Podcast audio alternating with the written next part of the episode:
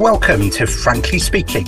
This is a new podcast on responsible business by Frank Bold, the European Public Interest Law Firm. I'm Richard Howitt, and after several years of debating responsible business issues inside the European Parliament, I'm hosting our discussions on the latest political, legal and business developments in the field of corporate sustainability, business and human rights. We speak frankly and personally about what moves policymakers, business and activists to make responsible business the norm.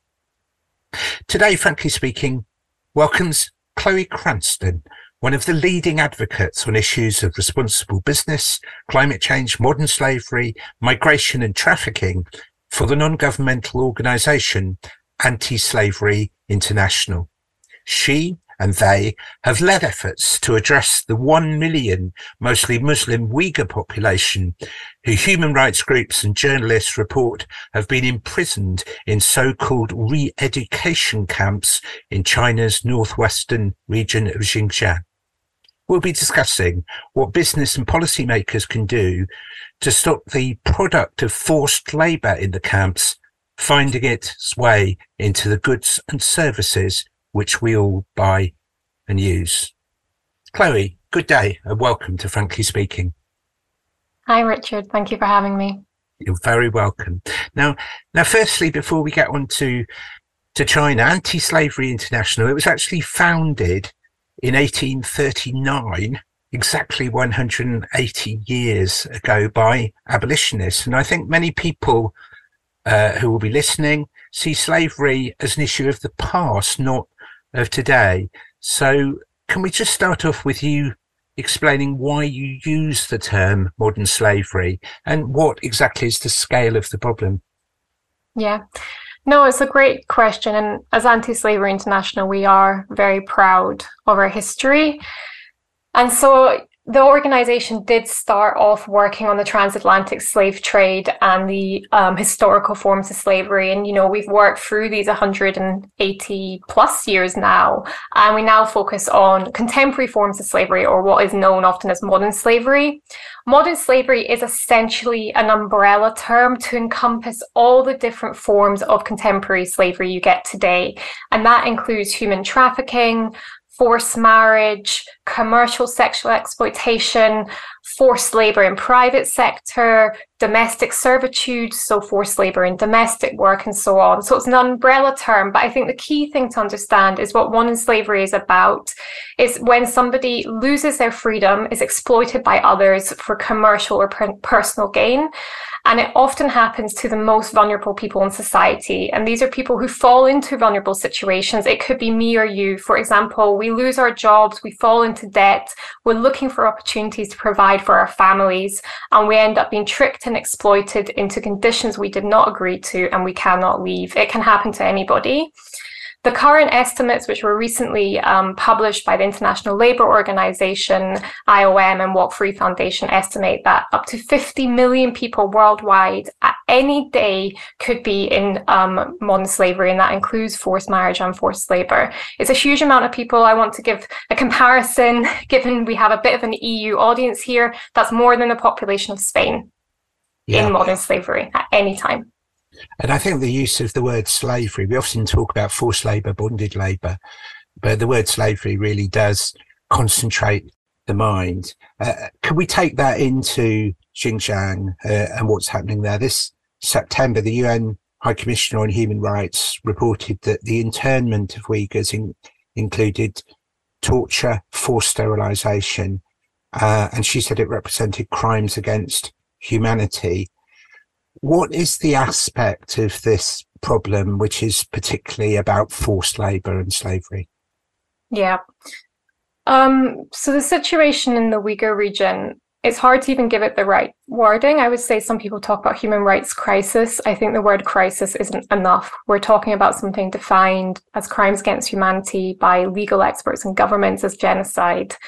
It's beyond human rights crisis.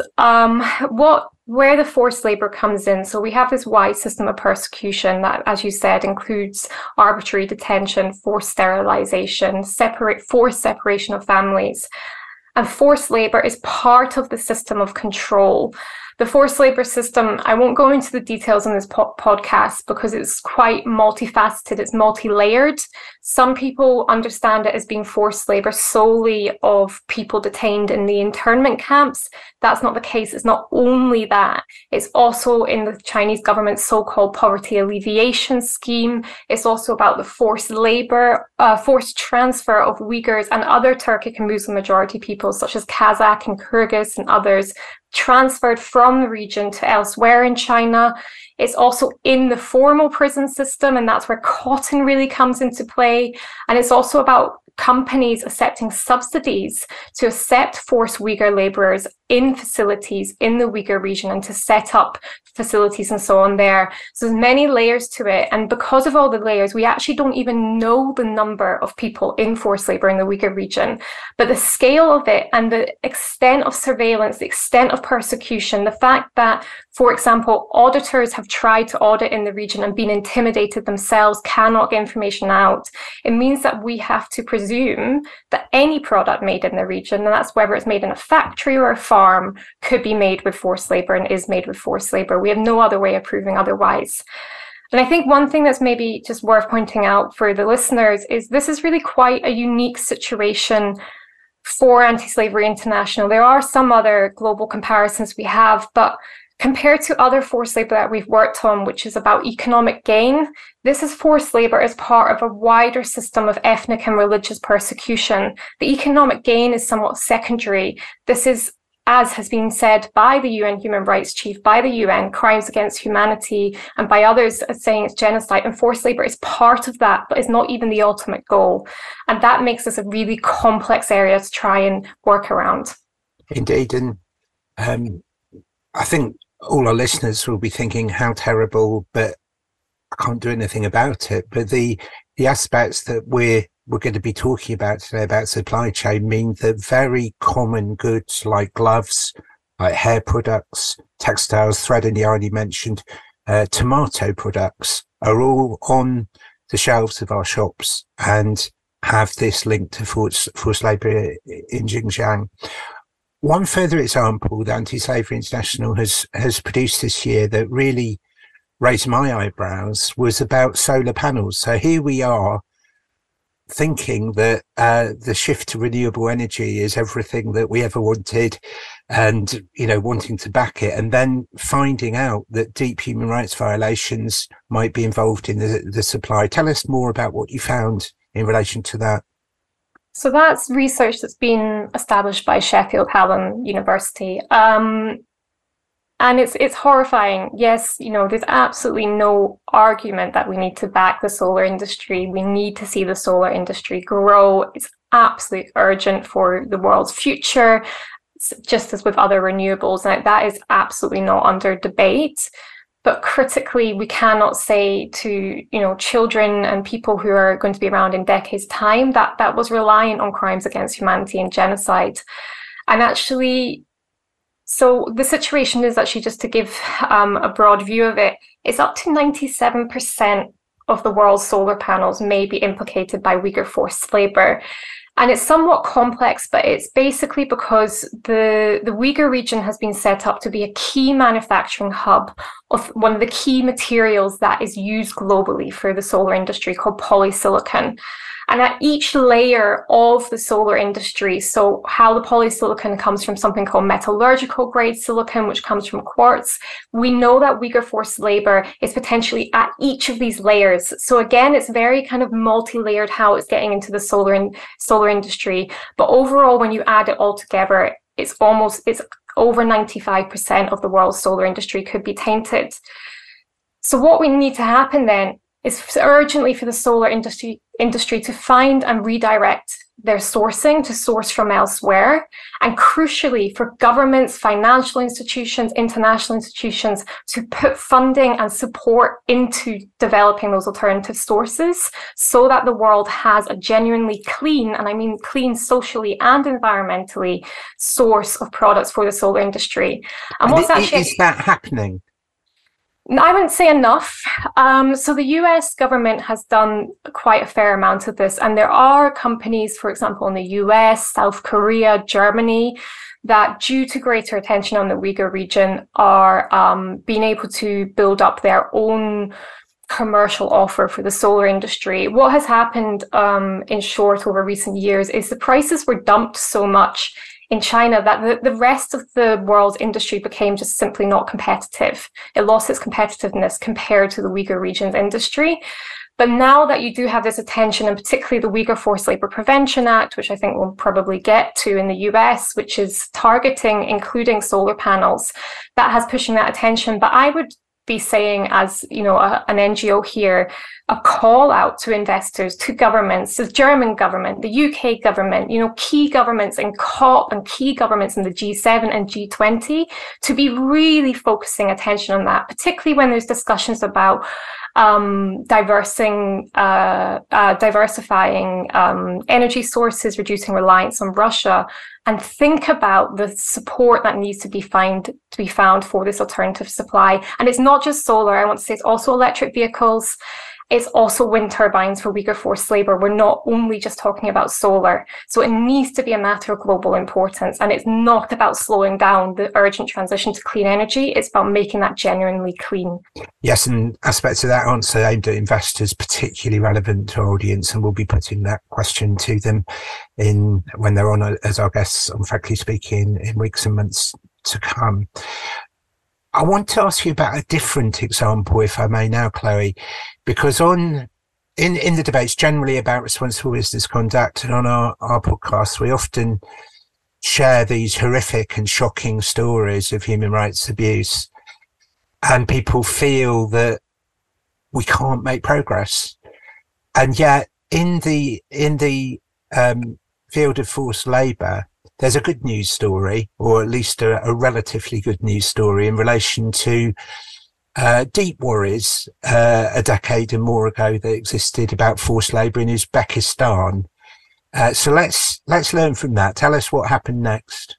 It was a global movement, and particularly led by extremely brave human rights activists in and from Uzbekistan, who absolutely deserve a huge amount of the credit here for what happened.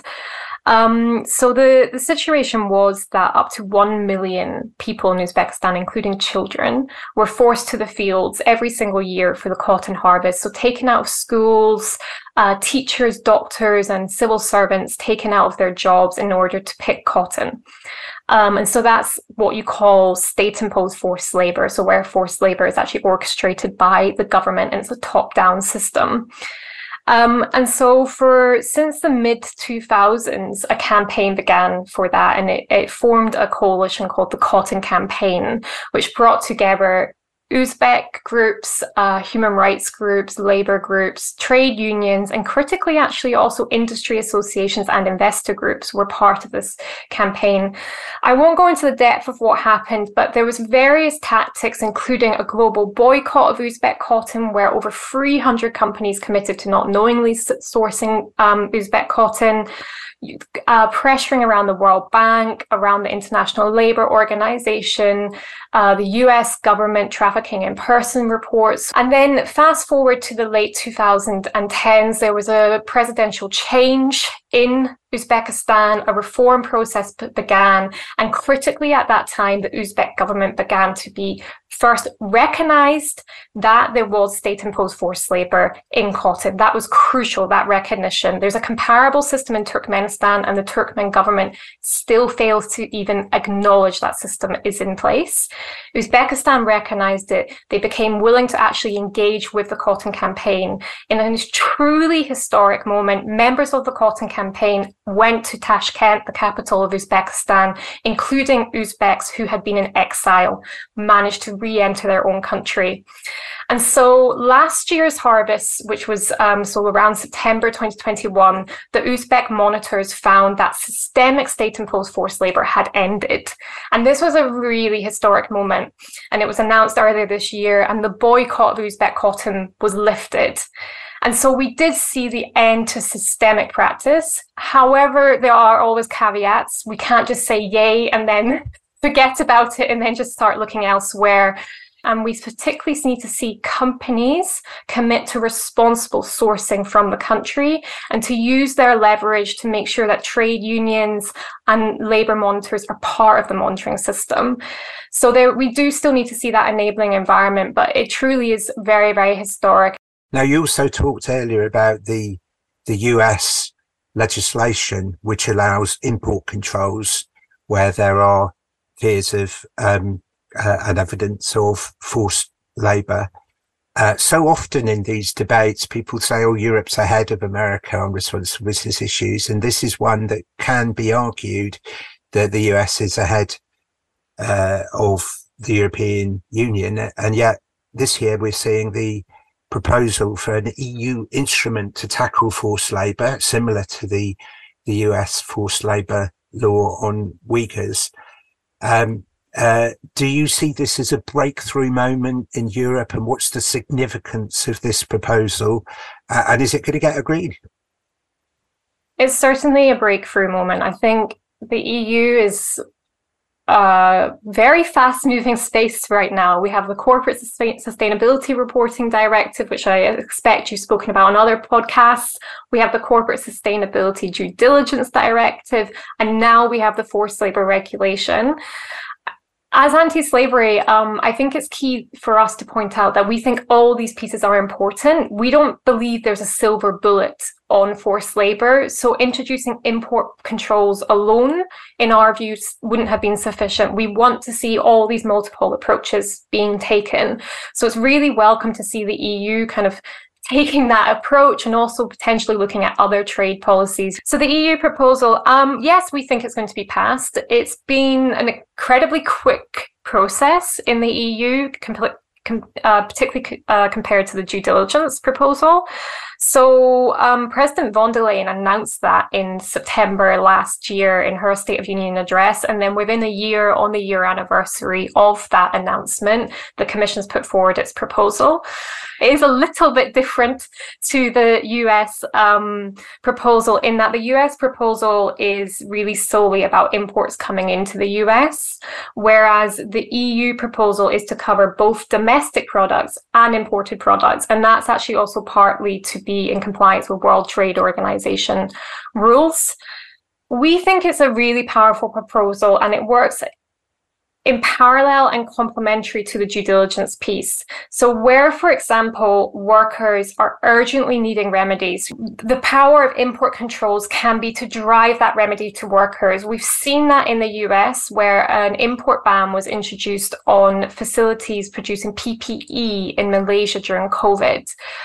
And because of that import ban coming in, the company, which is called Top Glove, suddenly expedited its process to get remedy to workers. And that kind of threat of that then triggered its competitors in Malaysia, so other big PPE providers, to also get remedy to workers. And that's really powerful, in particular compared to the due diligence proposal, where access to justice is absolutely fundamental, but can take many years for EU courts. And we need to see something that drives urgent remedy, particularly when you're talking about people who've had their entire freedom taken away from them. The other piece that I would say import bans are so crucial and really powerful, and a very powerful addition to due diligence, is state-imposed forced labour. So banning all cotton from Turkmenistan, anything made with cotton from Turkmenistan, and banning products from the Uyghur region as well. And that's both to end corporate profiteering from state-imposed forced labour and to push companies to really, really do everything they can to remove that from supply chains, and to put pressure on the perpetrating governments to end those practices, like what we saw happening in Uzbekistan. Can I just press you, though, on the business role in relation to that? Because I think some of our listeners will sort of secretly breathe a sigh of relief and think, oh, well, this takes it back out of our remit and it's up to governments now to act and it's not our responsibility anymore. So what's the responsibility of business within the new proposal, but also how does that relate to what businesses are understanding they need to do in relation to due diligence themselves within their own supply chains? Can you look at it from the business point of view and advise them on how they should respond? So import bans are essentially more targeted. So in a due diligence law, companies, it's their responsibility to identify the risks, the impacts in their value chains, and to take steps in line with the UNGPs, the OECD guidelines to prevent, mitigate and remedy that. And that falls under company law, obviously. Import bans then come in targeted. We could see an import ban on a particular PPE factory in Malaysia. We could see an import ban on a group of EU importers. It could be a ban on all cotton from Turkmenistan. And what then happens is the onus is on the company to prove that product was not made with forced labour. Either they have to prove that that product is not in its supply chain linked. So, for example, if you have a T-shirt, for them to prove that T-shirt does not have cotton from the Uyghur region in it. Or it's about them proving that remediation has happened on the ground. And it's about them working with NGOs, with trade unions and so on to prove that. So the onus goes on the company to prove there is no forced labour. And in that way, where there are very acute examples of forced labour that have been identified in investigations and an import ban is put on them, this, that is going to incentivize companies to take really meaningful action on them. So the way I kind of see it is it's a more targeted government enforcement tool that in a sense is blunter than the due diligence mechanism. And that's why we think it's really important to have both. The due diligence law is somewhat more overarching, and the import bans come in as a targeted measure where company efforts are failing and you need to really push to incentivize meaningful action that gets a positive impact for workers. Crucially, it has to be about how to change the situation for the workers. And where there is that company role to demonstrate what it knows in its supply chain in order to evade import bans, and by the way, PPE, personal protective equipment, which is the plastic aprons and masks that health workers used during the COVID pandemic.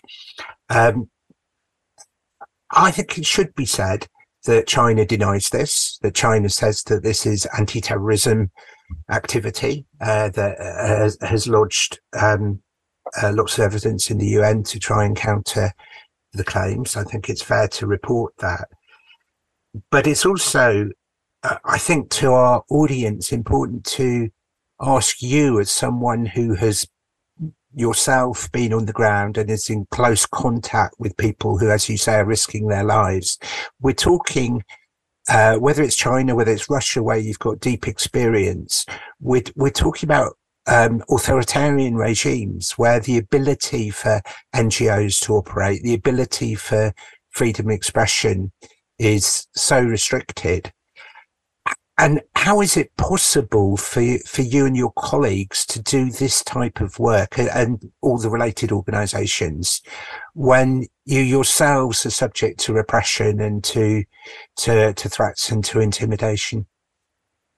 Yeah, no, it's a very good question. And I think, you know, Uzbekistan's quite a key example here of the difference that happened. So 10 years ago, everything that came out the country was done at enormous risk to people. The activists could not enter. And then because of the reform process, you then have the leading activist being able, who was in exile, who would never have been able to enter her own country, now being able to enter.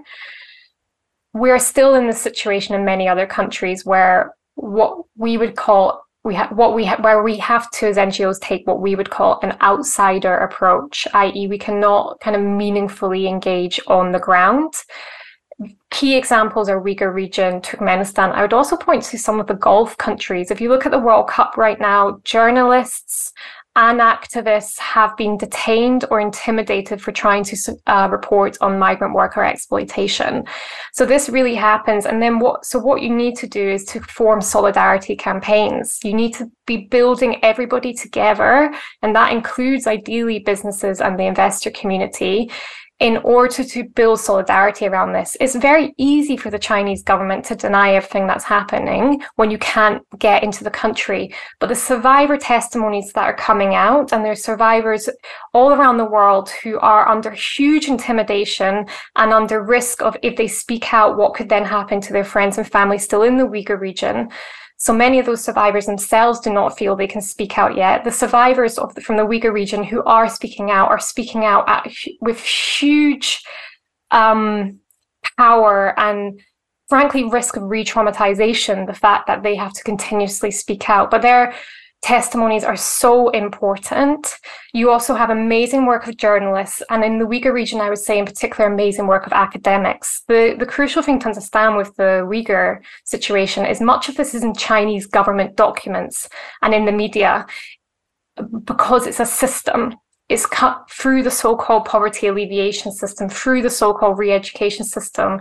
It is now harder to get information, but up until recently, there was huge amounts of government data and so on that academics, experts on China were analysing to understand how the system works.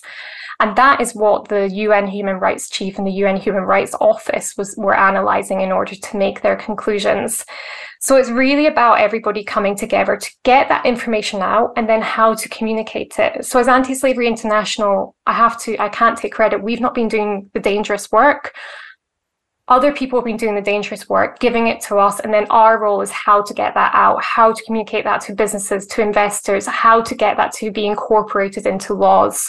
And it's people on the ground risking their lives. On the Uyghur question, are companies speaking out enough? And I say that because originally in this podcast, we wanted a company to come and talk about their efforts, but no company has been willing to do so that we've approached.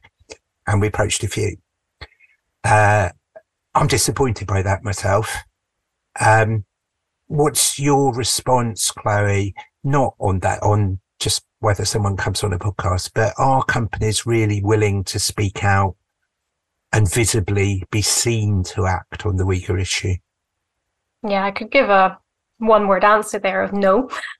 Absolutely not. And, you know, if you're disappointed, imagine the disappointment for the Uyghur community. The lack of transparency by companies on the situation in the Uyghur region and what they're doing about it is one of the greatest frustrations, I think, in our work. And there's a few reasons for that. You know, there is pressure on companies around this issue, but if they do not speak out, they are not showing solidarity with the Uyghur people. And I have to say, you know, this is, as I said, it's not only human rights crisis. This is about being on the right side of history. That's simply what it is. Which side are they choosing? Are they on the right side of history?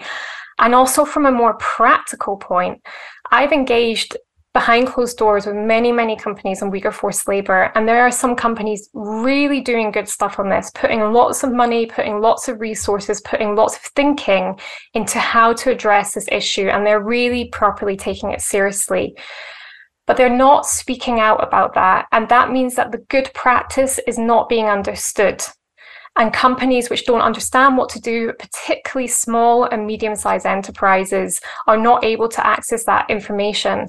We need to see far more industry collaboration. We need to see solar companies talking to each other about how to practically address this. Fashion companies, we need to see them even sharing information across different types of industries.